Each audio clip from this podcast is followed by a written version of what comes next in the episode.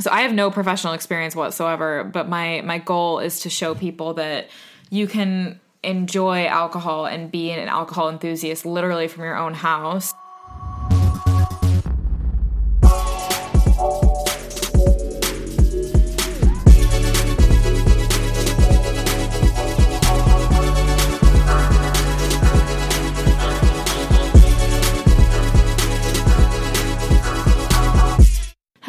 Everyone. Welcome to this brand new, reimagined, revamped edition of Gin and It. I am your host, Meg.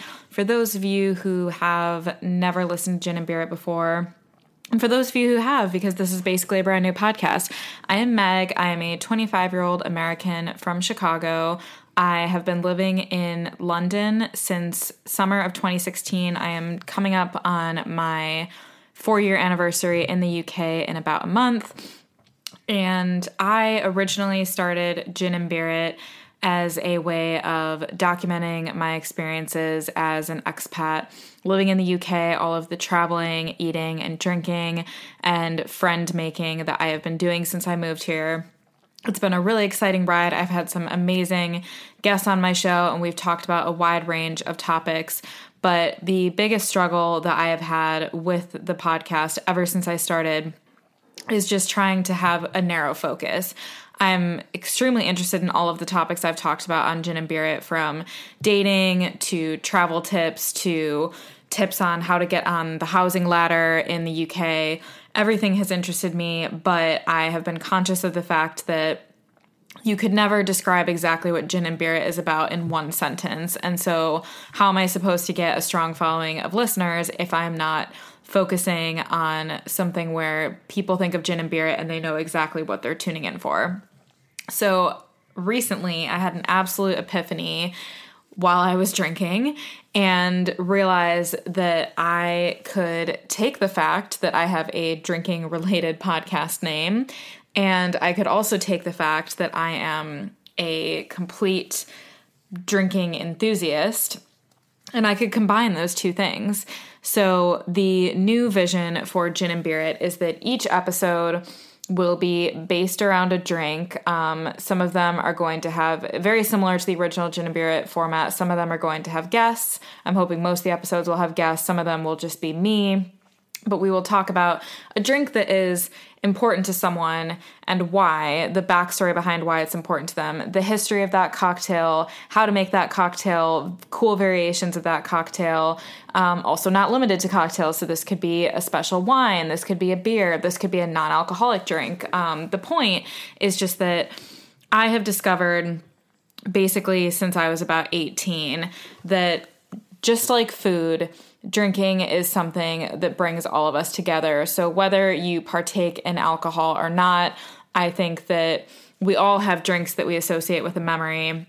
And I would like to use this podcast as a platform for discussing that and for being enthusiasts together and talking about drinking and getting different people's perspectives and cultures and basically just enduring drinking and obviously drinking whilst we do so. So this week I decided, similar to how I kicked off the original Gin and Beer It with an episode all about myself, I decided I would kick off this reimagined version of Gin and Beer It with an episode starting with me, a drink that means something to me, and of course, I decided to go for the Negroni. So today I am going to be talking all about the history of the Negroni, cool variations that you can make, some background stories as to why I think of it as such an important drink in my life, and my personal favorite version of the Negroni itself. So, without further ado, let's get started. So, to get into the history of the Negroni, the Negroni actually has a really interesting history. Um, I will put a link to this in the show notes, but the um, the main source that I'm using for this history is actually Food and Wine did a brief history of the Negroni, and I really liked it, so I'm going to be talking about it. So, first of all, the Negroni came out supposedly in 1919 when someone named Count Camillo, Camillo, Camillo Negroni was in Florence and wanted an Americano with gin instead of soda water. So, for those of you who aren't aware, I actually wasn't super familiar with the Americano. I'm familiar with Americano, the coffee, um, but not the alcoholic beverage. An Americano is a cocktail served in a highball glass that is um, Campari, vermouth, and soda water. So it's served in a tall glass, and obviously, because the only alcohol is just Campari and vermouth, I don't think it's actually that high alcohol content. And Count Camillo Negroni wanted an Americano, but with gin instead of soda water. And as we all, most of us, some of us, I don't know, are aware, the Negroni is the combination of Campari, gin, and sweet vermouth which is probably exactly what I should have led this with. So, yes, for those of you who've never had a, a Negroni, the traditional Negroni is served in a um, rocks glass, similar to what you would have a Manhattan or an old fashioned in. And it is one part Campari, which is a bitter aperitif. It is one part gin, and it is one part sweet vermouth. That is the classic Negroni. So this came from this count wanting an Americano with gin. I think that whoever was making it for him probably realized that he couldn't use the same amount of gin as he would have used soda water, or this count would have been completely under the table. So he decided to put it in a smaller glass, and su- as such, the Negroni was born. So the count enjoyed this drink so much, and it became popular enough, at least in Italy, that his family, which must have been very well off, decided to make a pre made bottled version that they sold and called Antico Negroni. So that was in 1919. Then in 1947, Orson Welles tried the Negroni and is reported to have said, The bitters are excellent for your liver, the gin is bad for you, they balance each other. So bitters are not a required ingredient in a Negroni, but I think that Negronis are massively enhanced by bitters. And when I later get into my personal perfect Negroni, um, I'll tell you about the bitters that I use. So that was in 1947. Then throughout history, there's a long history of different variations of Negronis um, that I will get into in a few minutes. But um, that was basically it. It just kind of became a, basically a staple drink. And then in 2013, Campari launched Negroni Week, which occurs in June of every year.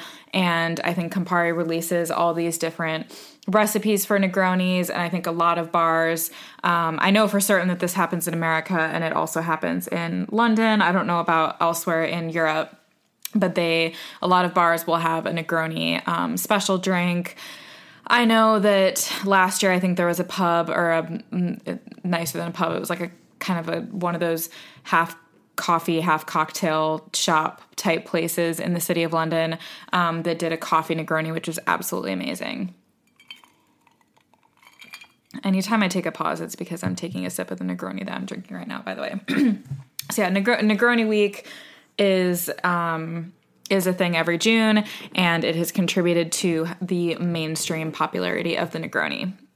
So, with that being said, in terms of why I'm talking about the Negroni, um, I mean, first and foremost, to be obvious, I do think that it's my favorite drink. Um, I think it's kind of my desert island drink. If I could only drink one thing for the rest of my life, I think I would happily drink Negronis.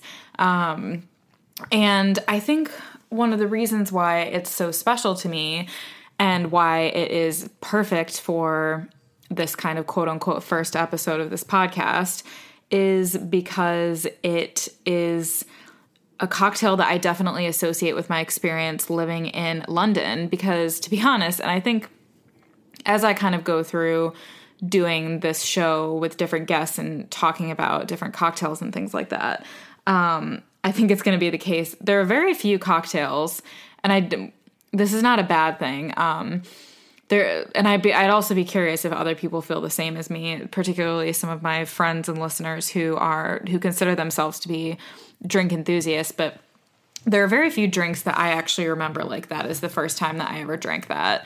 Um, I, you know, I just, I think if you're a person who has drank as much as me in their lifetime, you start to kind of lose track. I remember the first time I had Heineken. I remember, I definitely remember the first time I had Pimm's. I remember the first time that I had a Mai Tai, I think. Um, there's a handful, but for the most part, like most of my favorite drinks, I don't remember when I had them for the first time, and the Negroni is definitely a perfect example of that. But I will tell you, I absolutely did not have a Negroni until I moved to London.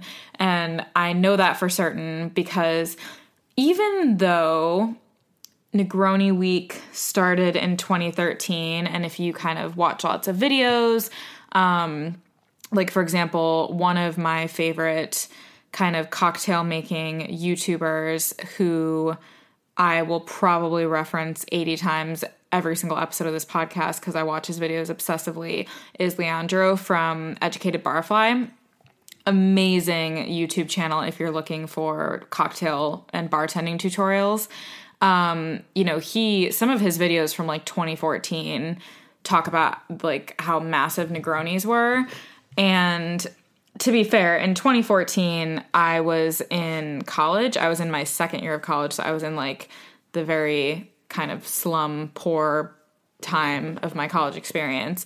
So perhaps I just wasn't going to bars that would serve Negronis. Actually, I'm, I'm certain it's probably because I wasn't going to bars that served Negronis. But when I lived in Chicago from 2012 to 2016, I do not remember Negronis being a popular cocktail at cocktail bars. Um, also, my parents were the ones who raised and informed my drinking habits um, once it was appropriate for me to be drinking with them. And my parents both hate gin. And my dad, in particular, is not a fan of Campari because he does not like the bitterness of grapefruit. So, a Negroni, while in my opinion, very similar to like a Manhattan or an old fashioned. Like to me, it's like an old man's drink. Um, it is not something that my parents raised me on drinking. This is a very long winded way of me just telling you that even though I do not remember where I was and what I was doing the first time that I ever tasted a Negroni, I can tell you right now that it was at some point 2016 and onwards when I lived in the UK. and because of that, it is a drink that I associate with being, you know, an expat living in London in this really awesome, exciting, stressful, overwhelming, amazing period of my life. A couple things that I associate with Negronis, the first and foremost, and she'll laugh if she listens. Well, Elizabeth or her husband Marcus will laugh if they're listening to this. But my best friend Elizabeth, who was on the wedding episode of Gin and Beer not too long ago, had a 30th birthday a couple years ago. It was legendary. And her now husband, at the time boyfriend, was making some Negronis at that party. And basically having his Negronis is the last thing I remember of the evening. I got completely fucked up um, and ended up crashing on her couch, like in my coat and boots. Like it was like I had no intention of sleeping at her flat, but literally didn't have a choice because I couldn't have made it down her stairs. Um, but anyway, even though you can't even really call that a memory. Um, it's just a funny association that I have with Negronis. And shout out to Marcus because he makes a mean Negroni.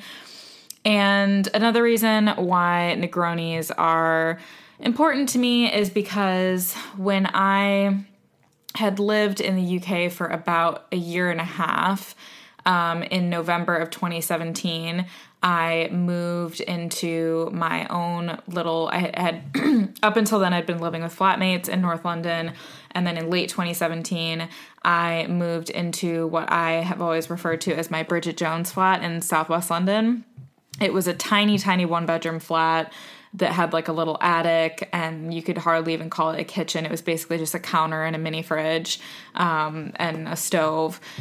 Um, I I say all of this endearingly. I absolutely loved that flat, and even though I had purchased hundreds and hundreds and hundreds of bottles of wine up until then, I had never bought myself like the ingredients for a real cocktail. Like in college, me and my best friend slash roommate Andrea bought Seven Up and Seagram Seven whiskey for seven and sevens, if you want to call those cocktails. But I had never purchased like all of the ingredients to make a cocktail. Um, and so my boyfriend Harry and I went to Asda, and I bought myself a bottle of. Um, it would have been Gordon's. It was Gordon's gin. I got Martini Rosso, which is like the classic sweet vermouth that is used in a Negroni, and then obviously Campari. Um, we can get a little bit when I discuss the variations of a Negroni, we can get a little bit more into it, but I personally think that the Campari is the one ingredient that you cannot sub out. So, anyway, I got all the ingredients, and it sounds silly, but I just think that that was like a rite of passage for me, especially because my parents are definitely cocktail enthusiasts. My dad can make the best Manhattan basically of anyone that I know. Um, my parents just kind of enjoy the craftsmanship of drink making.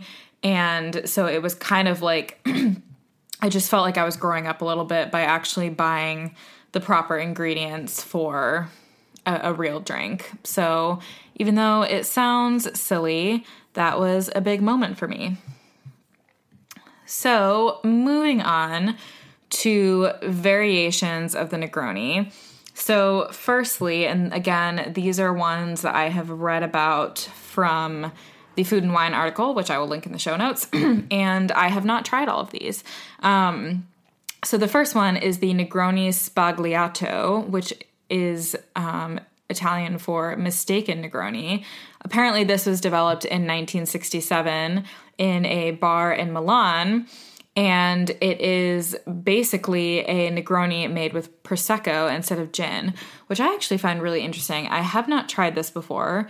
Um, I definitely should. The problem is that anytime a cocktail calls for Prosecco or champagne, I am just like, I'm not, I don't feel like ordering or not ordering, I don't feel like purchasing a whole bottle of sparkling wine just to kind of use it to top off a drink. Um, and, you know, as much as I'd love to just finish off the Prosecco and use the fact that I don't want it to, you know, go flat as an excuse, Prosecco gives me the worst hangover possibly of any drink ever, apart from I think cider, which I don't drink at all.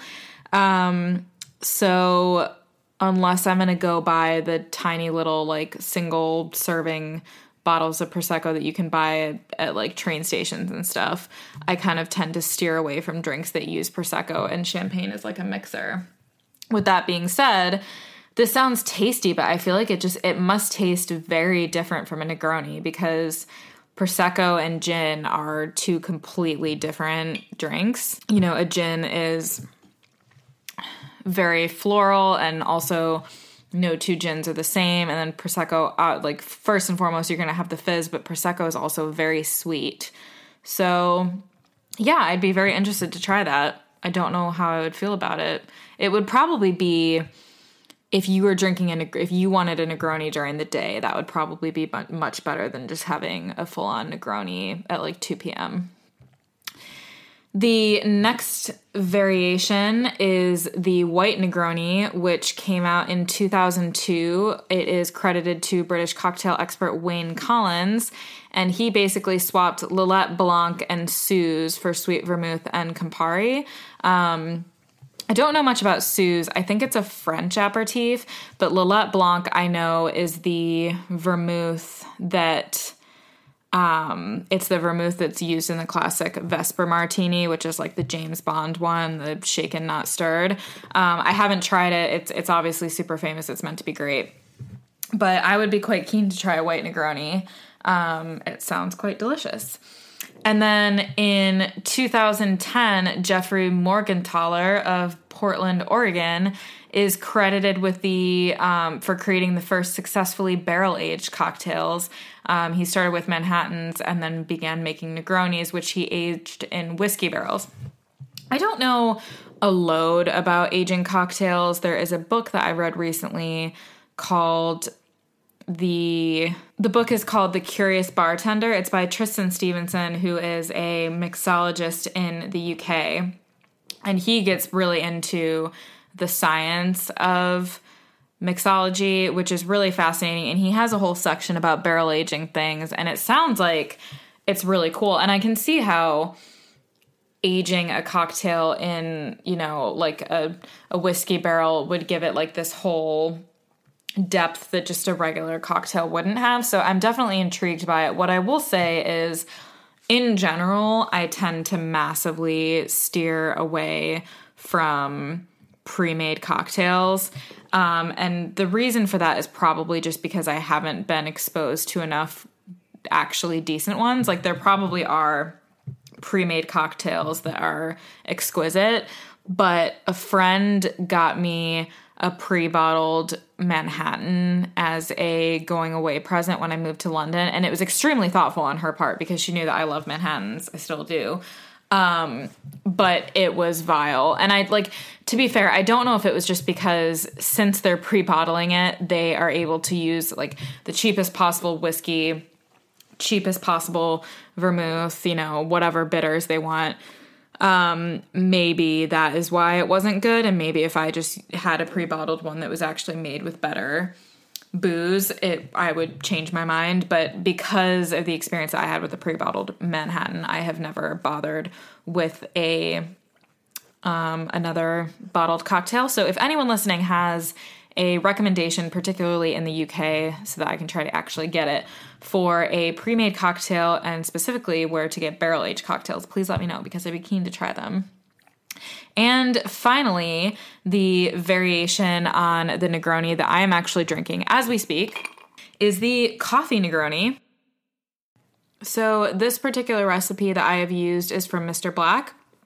For those of you who are not familiar with Mr. Black, because I just discovered it very recently from all these cocktail videos that I've been watching on YouTube.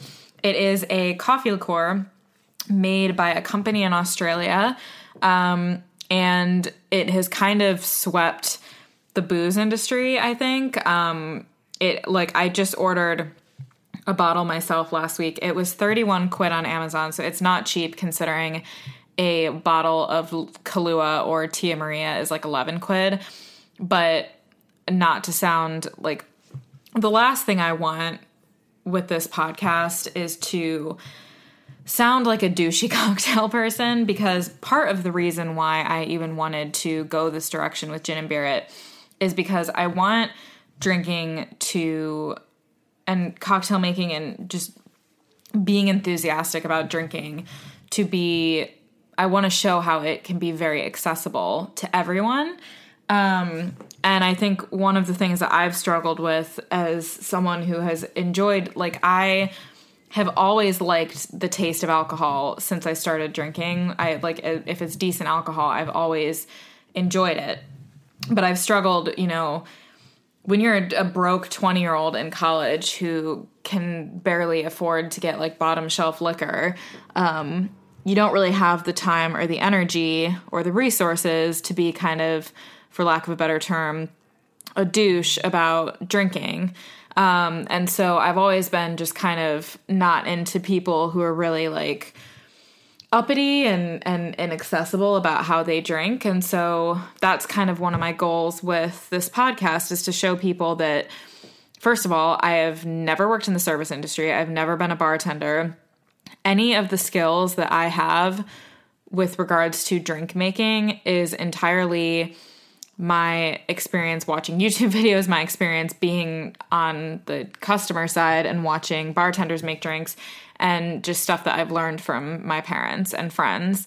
Um, so I have no professional experience whatsoever, but my my goal is to show people that you can enjoy alcohol and be an alcohol enthusiast literally from your own house. Um, you know, I'm I'm recording this podcast when we're still in the UK in a relatively strict lockdown as a result of the coronavirus pandemic. So that's another reason why I've massively got into drink making because I'm no longer going to pubs and bars. Um, you know, I haven't been to a bar in three months. So I have learned how to do a lot of this stuff myself. And I just want to show people that you can do it yourself and it's very fun and it really does not have to be that expensive. Um, so, with that being said, I'm not usually one to bang on about how the most expensive version of something is the absolute be all end all. However, I will say that Mr. Black tastes like 20 quid more delicious than like Kahlua and Tia Maria. And I am someone who has always loved Kahlua. Like I love it in an espresso martini. I love white Russians. Um, I'm not turning my back on Kahlua, but the one thing, the one hang up that I have with so many drinks and so much in the drinking world is sweetness. I can't stand I can't stand a too much sweetness and I can't stand like an artificial fake sweetness and that's what you get with the traditional coffee liqueurs and with Mr. Black's, I think if you read on their website, their um the ingredients for their coffee liqueur is just their own like you know in-house grown coffee vodka and a bit of sugar um, to like you know naturally sweeten it so it is delicious. I could literally just drink it on the rocks like Bailey's. Um, and it is great in cocktails. And so I decided to make the version of their Negroni that they have on their website. And this calls for 20 milliliters of Mr. Black, 20 milliliters of gin, 15 milliliters of Campari, and 10 milliliters of sweet vermouth. So this is um, throwing a bit of a wrench in the traditional one to one to one ratio of a Negroni, but that's because you're throwing the coffee in there. And like I said, I made it today and it was absolutely delicious. Um, the coffee really shines through, so you definitely need to be a coffee person to enjoy coffee Negroni. I think that should probably go without saying. For my drink in particular, I obviously use the Mr. Black for the gin, I use Sipsmith's London Dry. I use regular Campari, and then for the sweet vermouth, I use Cocchi um, Vermouth de Torino, which is um, a brand Cocchi's uh, or Cocchi Cocchi's um, sweet vermouth, which is my favorite vermouth. And then I just stirred it with ice and garnished with an um, orange, the peel of an orange and it was absolutely delicious. It was really, really nice after dinner. It was like a dessert cocktail. Um, oh, also, my own little variation on it, I put about two dashes of Fee's um, Aztec chocolate bitters, um, which, to be honest, I think I probably would have had to drink it without those bitters to see if the bitters really shined through because it's it's a bit one of the things that I will say that I've learned about myself after watching all these YouTube videos of like people whose actual profession is making drinks. I don't think my palate is that complex. Um I like I have a very hard time distinguishing flavors. I think it's because I don't have a great sense of smell and I think sense of smell is directly correlated to your taste. Um, so I'm not really good at identifying like a million different flavors when I'm tasting something. Um, so it's kind of hard to say if the Mr. Blacks completely like swallowed the Aztec chocolate bitters or if they actually added something. But all I know is that the drink was delicious. Um, but like I said, it's very coffee. Um, you only get a slight bitterness from the Campari, and I basically didn't taste any gin whatsoever. Um, I think the gin just kind of takes the the backstage but it was really delicious. And if you were looking for a Negroni variation that is um, is kind of desserty and includes coffee liqueur, then I highly recommend. It is on the Mr. Black's website. I will put the link in the show notes. All right, so for the final segment of this show, I will be getting into my personal favorite version of all time of the Negroni. This is the version that I have been making myself countless times throughout the lockdown situation. I feel like for my own personal taste, I don't know about anyone else's, but for my own personal taste, this is my absolute perfect. So, um, as we've discussed previously on the show, the classic um, Negroni is one ounce of gin. Um, I think the gin is the most just completely up to preference. I don't really think it matters. I think one of the things that the educated barfly YouTube videos point out is that both gin and vermouth are cocktails. No, sorry, not cocktails. Um, alcohol that are oh, I can't even remember the word that is that is used for them, but basically they are no two are the same. They're completely um, unique to how the maker of those drinks is. Um, oh, sorry, proprietary. Total brain fart. Proprietary is the word that I was looking for. They are totally unique to however the the company or person who's making them chooses to make them. So for gin, you're going to have different floral notes, different botanicals. Um, kind of the same story for vermouth. So even though you might use London dry gin, two London dry gins might completely change the taste of your, your Negroni. So that is kind of a disclaimer. With that being said, I think the gin matters probably the least. Um, I have used everything from Gordon's to Tanqueray to Bombay Sapphire, and recently I have been using um, Sipsmith's London Dry. Um, I think the Sipsmiths is my favorite. It's just a really nice, really smooth gin, but there's absolutely nothing wrong with Bombay Sapphire. I think a lot of people use Tanqueray as well. So the gin is extremely flexible. Um, you know, if you're if you're using like a London dry, I think that's absolutely fine. For the Campari, um, like I said, there are other Italian aperitifs. The Cocchi brand, which I use for, for vermouth, they make an aperitivo, aperitivo version, I believe is what it's called, that I think is meant to be their answer to Campari. Um, if I'm not mistaken, maybe I'm totally wrong. Um, but it kind of looks like Campari. And I'm sure it's delicious. I, I, definitely need to order it and give it a try. I think there's plenty of other different aperitifs that you can use, but personally, like I just think, like I said, personally, I think that Campari is the one thing. I think Campari is the one thing that you wouldn't that you would want to keep constant in a Negroni. I just think that's what makes a Negroni a Negroni. Um, so I do use regular Campari. The vermouth. So this is a contentious topic. Um, a lot of you might have seen that Stanley Tucci recently did like an Instagram TV tutorial at the beginning of lockdown on how to make a Negroni. And it was kind of funny that so it went completely viral.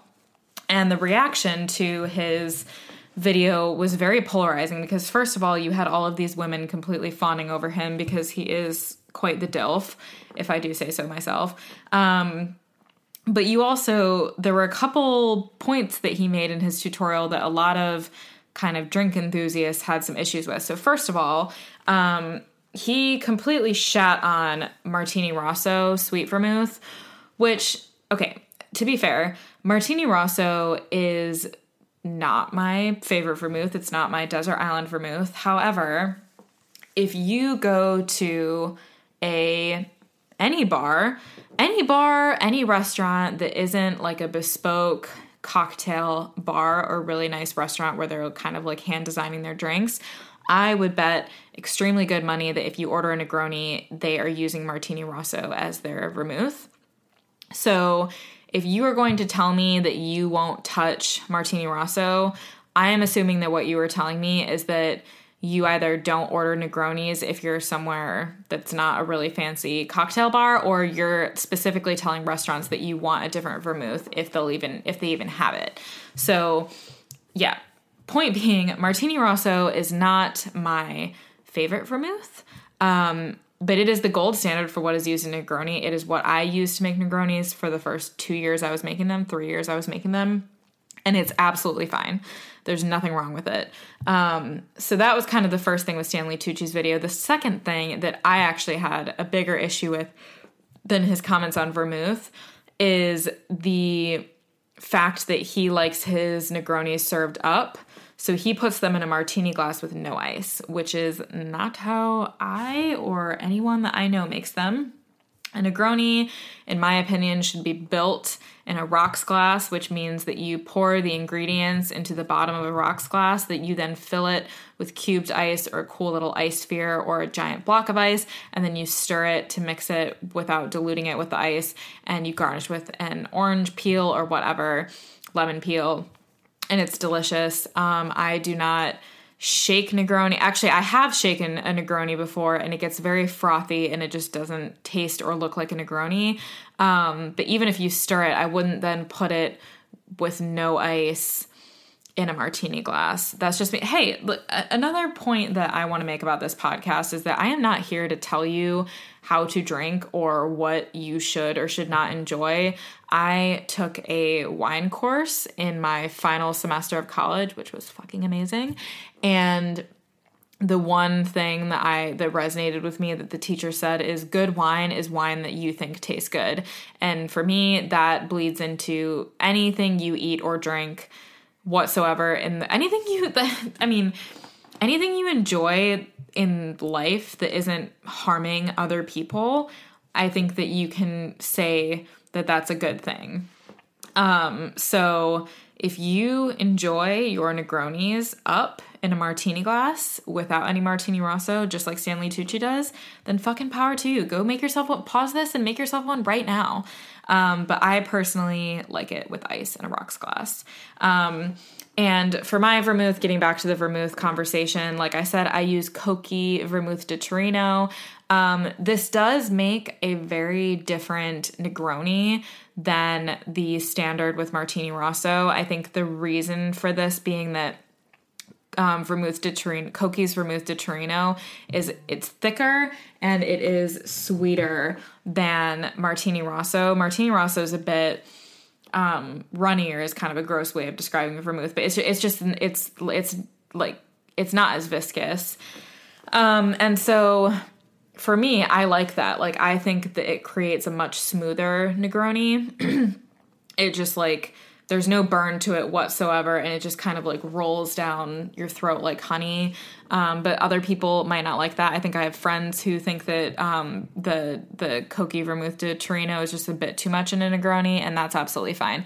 This is my perfect negroni. If you want to tell me what your perfect negroni is please do. Um, so finally i add this is where i get a little bit crazy I add a dash or two of Angostura orange bitters and a dash or two of Fee's um, Aztec chocolate bitters. So it gives us this like orangey chocolatiness, and that is my perfect Negroni. And honestly, every single time I make that Negroni, I genuinely struggle not to just get up and immediately make myself another. Um, so I'd be, I'd love if you guys would try it if you have those ingredients. Um, like I said, I would definitely if you're if you're a person who enjoys Negronis, I would definitely try to get yourself um, some gin, Campari, and vermouth. Just have them on hand because if you have those things, you can make a Negroni whenever you want. And if you're someone who's really into experimenting with cocktails, that's where I would recommend that you order some bitters because they're they when you order them, they seem really expensive. Like they're anywhere between like 8 and 12 pounds on Amazon, but you'll see when you use them, they will last you absolutely ages because of the way that you dash them. So they'll last you forever, especially if you're not, you know, making loads and loads of drinks all the time. And they're just a really cool way to experiment and add a completely different layer of flavor to your drinks, which is kind of what I've been doing during this lockdown. So that is my perfect Negroni. That is the history and why they're so important to me. I hope that you guys have enjoyed this podcast. I honestly, not to get too sappy, I really could not possibly be more excited for the way that Gin and Beer is going. Like I said, I've really struggled ever since I started Gin and Beer to try to find my niche. And it's hilarious to me that when I was sitting listening to records with my boyfriend and drinking cocktails on a Saturday night, that this just this idea just kind of drunkenly came to me. Um, but I think good things are in store. I've already got guests lined up that I think are going to entertain you and teach you and surprise you. And I honestly just, I'm really excited. So, with that being said, I hope you enjoyed this week's episode. You can reach out to me, please do, if you are going to try any of the Negronis that I've talked about in this episode. My email is ginandbeeritshow at gmail.com. You can find me on Instagram at ginandbeeritshow. I do weekly every Thursday. I do a Thirsty Thursday Instagram TV post where I teach you how to make a cocktail, usually in like five to seven minutes. I've been really enjoying that. If you have any requests for cocktail tutorials, please hit me up with a message for those. I'm also on Twitter at Gin and Beer Pod, and the website is www.ginandbeeritshow.com, where you can read the blog, listen to old podcasts, and stay connected. And cheers, guys. Thanks so much. I'll talk to you next week.